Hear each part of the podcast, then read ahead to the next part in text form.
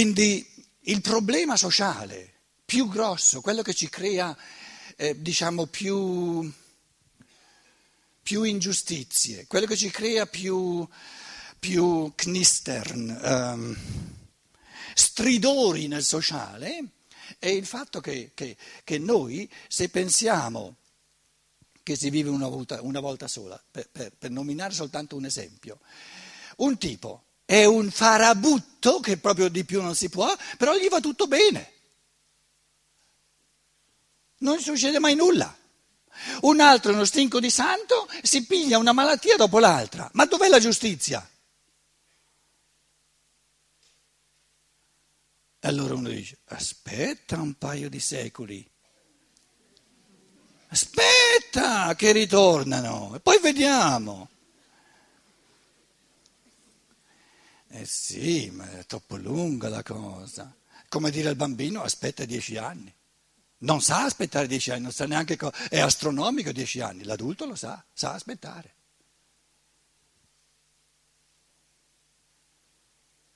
Credo che questo sia proprio. E se noi allora ci rendiamo conto che qui la vita è come un giorno, oggi, il grosso oggi, no?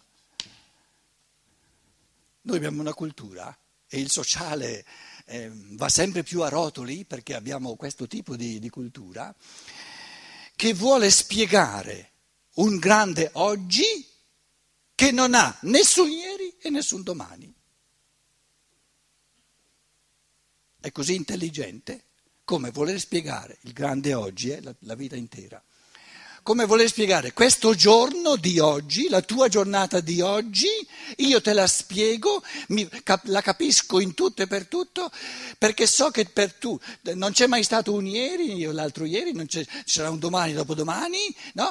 Tu sei venuto al mondo stamattina e sparisci questa sera. E io spiego, trovo tutto intelligente, tutto spiegabile, tutto a posto. La giornata di oggi trova un senso, una spiegazione, soltanto se c'è stato un ieri, l'altro ieri e l'altro giorno prima, parecchi giorni prima, perché noi che siamo qui, che non siamo soltanto adulti di 3 o 4 giorni, abbiamo tutti noi migliaia di giornate alle spalle che abbiamo passato e tutte queste migliaia di giornate mi spiegano perché la giornata di oggi, da te, in me, in quell'altro, è così com'è e non diversa. E la giornata di oggi si spiega soltanto se noi partiamo dal presupposto che pianifichiamo qualcosa, lasciamo qualcosa da realizzare anche domani o dopodomani, perché insomma non ho mai trovato una persona umana che abbia realizzato tutto in una giornata.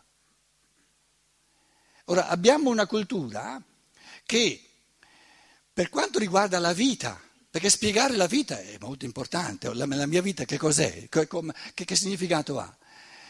Vorremmo dare un senso alla vita partendo dal presupposto che questa vita, questo grande giorno che inizia e una fine, non ha nessun giorno prima e nessun grande giorno dopo. Una giornata a sé è un'assurdità assoluta.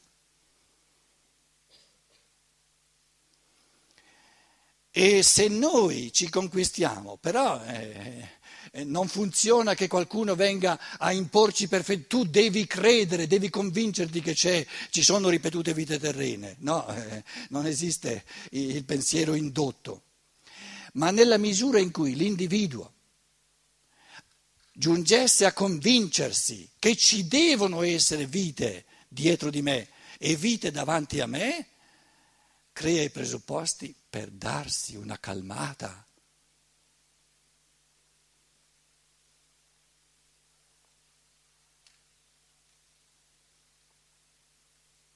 Perché noi nella nostra cultura, con la struttura mentale che si vive una volta sola, stiamo cercando di raggiungere tutto in una vita.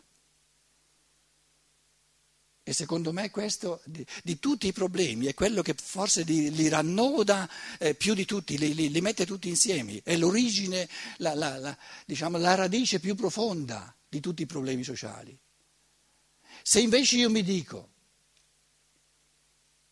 ho a disposizione millenni per realizzare in proprio, viverlo, farlo mio, tutto l'umano. Ho a disposizione diverse vite.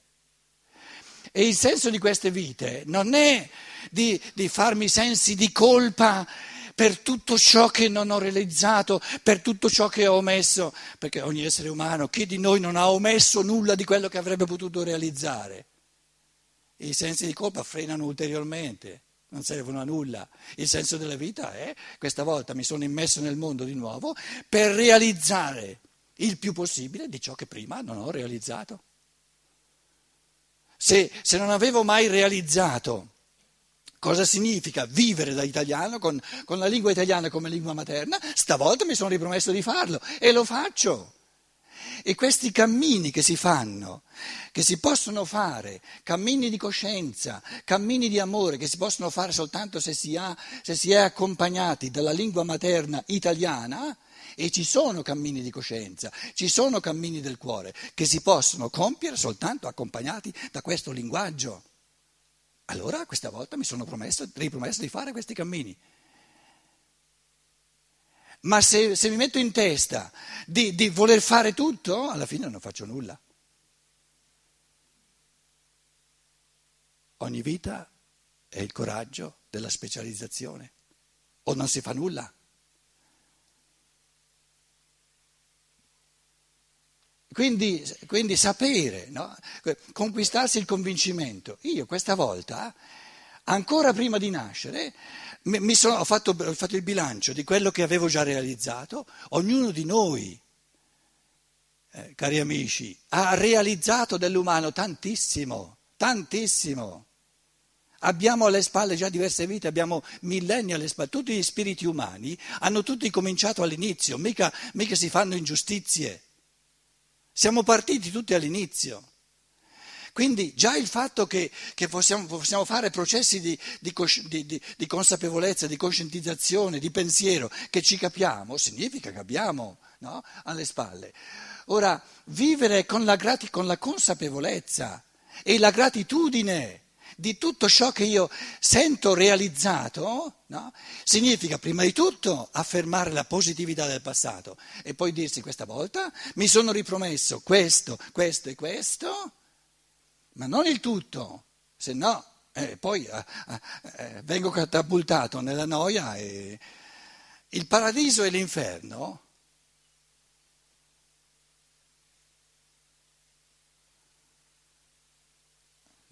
Kindsköpfigkeit è la scusate, tu sei stato in cammino per 100 anni, supponiamo, no? Hai realizzato dell'umano un frammento, se tutto è andato bene, se tutto è andato male, manco quello. Adesso muori, ti catapultano, il paradiso è, tu sei nella perfezione finale, come se tu fossi arrivato al fine dell'evoluzione. Ma è una menzogna, è un errore, è una non verità. No, non è concluso nulla, hai soltanto cominciato. Ma che paradiso? Il Padre Eterno ti dice: ma ritorna in terra, hai appena cominciato, continua, no?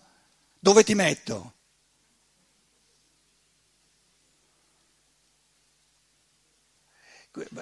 Cercavo di dire, no? Oggi noi abbiamo una struttura mentale, per certi versi, proprio per i moralismi inventati dal potere per tenere bravi, per tenere sotto gli esseri umani, ci trasciniamo degli enormi errori, proprio di scemenze di pensiero, stridori, incongruenze, contraddizioni enormi.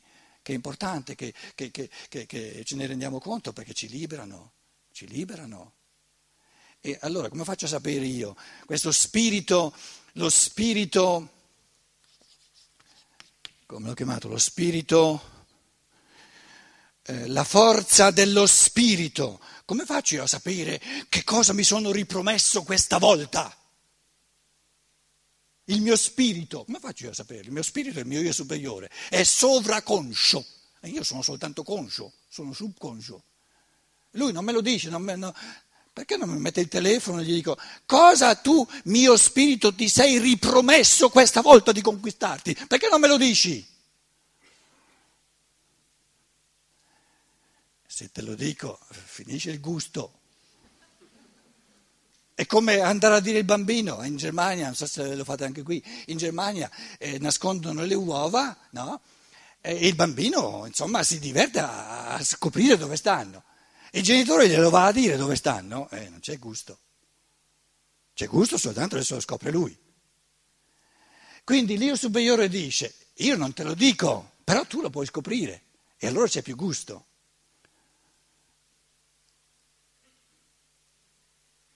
Come si fa a scoprire che cosa vuole, che cosa si è ripromesso l'io superiore? Questa volta, questo spirito che vuole? Vuole tutto ciò che mi capita. Se mi capita una malattia, è proprio quello che ha voluto lui. E più io la stramaledico una cosa, e più lui l'ha voluta. Perché? Perché ciò che io stramaledico è quello che più mi provoca a tirar fuori forze di me, e quindi, essendo una cosa più difficile, l'ha voluta maggiormente, perché se io l'affronto in chiave positiva tiro fuori forze maggiori che quando tutto va bene. Quindi quando nella vita tutto va bene sono i tratti di riposo, è come il dormire, però il senso della vita non sono i riposi, sono le camminate. Quindi quando tutto va bene, va bene. Quando tutto va male, è meglio. Perché lì si può fare qualcosa, lì si può camminare. Quindi l'io superiore, quando tutto va liscio, dice: vabbè, dai, un po' di respiro te lo dobbiamo dare, come dormire, no? Però la vita non è fatta soltanto di dormire. E dopo che hai respirato un pochino, ti arriva una botta. Quella sì che serve andare avanti. Allora uno si dice: nella vita c'è soltanto il bene e il meglio. Tutto individualizzato. E se volete, sull'arco del tempo, la gioventù, questa forza fisica del corpo, no? Dove si dà la possibilità alle generazioni successive di incarnarsi, eccetera. Bello e bene. E la vecchiaia, quando la carcassa comincia a... è il meglio della vita, scusate. Se tutto va bene, perché allora la forza dello spirito non viene più data, o la forza non viene più data dalla natura, può essere conquistata in chiave di libertà, è ancora più bella. Quindi se tutto va bene, la gioventù, buona cosa, la vecchiaia, la seconda gioventù è molto meglio, ma scherziamo. 3-4 mila anni fa i giovani invidiavano gli anziani. Ma quanto mi tocca aspettare per diventare così saggio? Non vedo voglia, non vedo voglia. Noi, poveri bacucchi, culto della gioventù. L'opposto. Culto della fase in cui la natura dà tutto e l'uomo poltrisce, perché la natura gli dà tutto. Questa è la povertà in cui viviamo. E dicevo, se io comincio a capire la logica, ma proprio la sincera logica, no, di questo lungo cammino che ogni spirito umano partecipa a tutta l'evoluzione, perché gli è dato, gli è concesso, se vuole, non è costretto perché è libero, ma se vuole gli è concesso, gli è reso possibile di realizzare lui in proprio tutto l'umano, di viverlo, di provare tutto, di imparare da tutto. In tutte le religioni, nasce in tutte le religioni, in tutti i popoli, in tutti i periodi di cultura, tutto mi appartiene.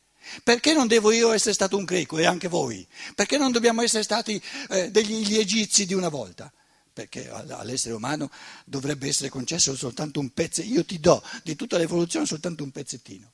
Niente prima e niente dopo.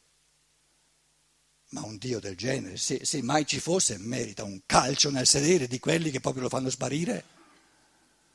Scusate, ma non può esserci un Dio del genere. Sarebbe un Dio tirchio ed è tutto astruso, sì che si contraddirebbe in assoluto.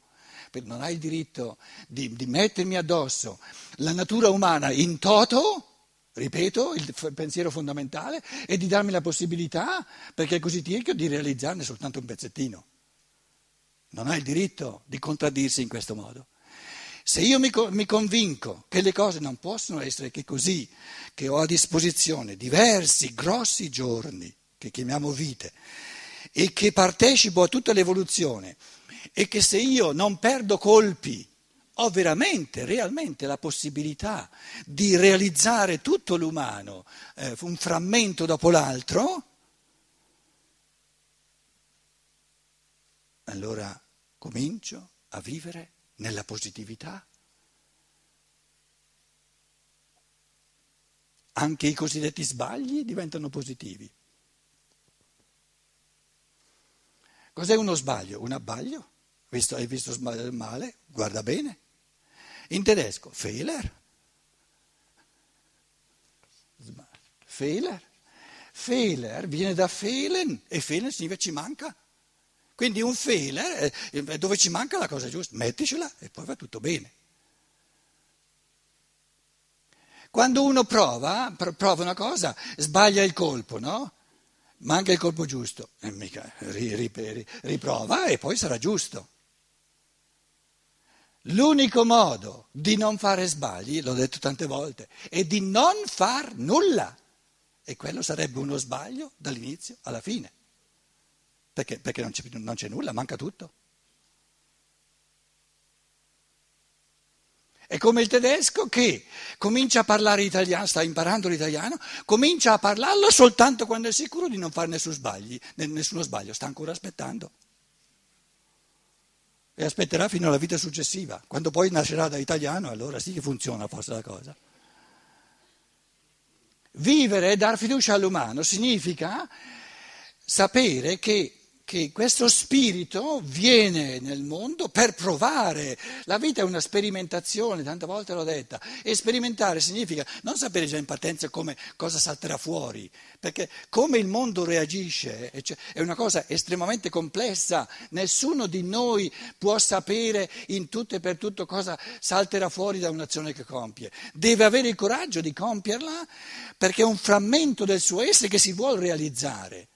E il mondo deve fare i conti, e questo fare i conti cosa salterà fuori? Lo sto a vedere, lo osservo. E man mano che io osservo il modo in cui il mondo reagisce nei confronti del mio essere e il modo in cui il mio essere reagisce nei confronti del mondo, c'è una fecondazione reciproca, una provocazione reciproca, un amore reciproco, anche di tensione, eccetera, eccetera, che permette ad ognuno, a ogni essere umano, di andare sempre più avanti. E il senso, questo spirito, no? Lo spirito, l'io di ogni uomo, si ripropone di evolversi sempre oltre, di camminare all'infinito. Se lo spirito, la qualità fondamentale dello spirito è di creare, lo spirito è creatore. Lo spirito umano cosa crea? Qual è la creazione par excellence dello spirito umano? Deve essere una creazione dal nulla, che prima c'era il nulla di questa creazione. Ripeto la domanda: qual è la creazione per eccellenza, la creazione di tutte le creazioni, dallo spirito umano? Una creazione dal nulla. La sua biografia. E parecchie biografie, ma perlomeno quella di adesso. È una sua creazione. L'ha creata lui. La mia biografia, la tua biografia, è una creazione, un'invenzione fantasiosa, tirata fuori dalla fantasia morale dell'amore. Questo io, questo spirito umano, prima di nascere dice, supposto, calcolato tutto quello che ho già combinato nel mondo, tutto quello che ho fatto, che cosa faccio la prossima volta per me e per gli altri? E deve essere una biografia tutta mia, non può essere uguale a quella di un altro. Quindi ciò che noi chiamiamo gli eventi della vita è l'opera d'arte, la creazione più geniale della fantasia morale, dell'amore, dello spirito creatore, che sono io. E la coscienza ordinaria è libera perché deve scoprire che cosa si ripromette questo io mandandomi incontro una malattia. Si ripromette di affrontarla in chiave positiva e di far saltare fuori forze che senza questa malattia non potrebbero saltare fuori. Allora io dico, ma che bella cosa che mi salta fuori questa malattia. Allora arriva lo scienziato dello spirito che conosce il karma e dice, devi aver combinato qualcosa tu l'ultima volta se ti pigli questa malattia.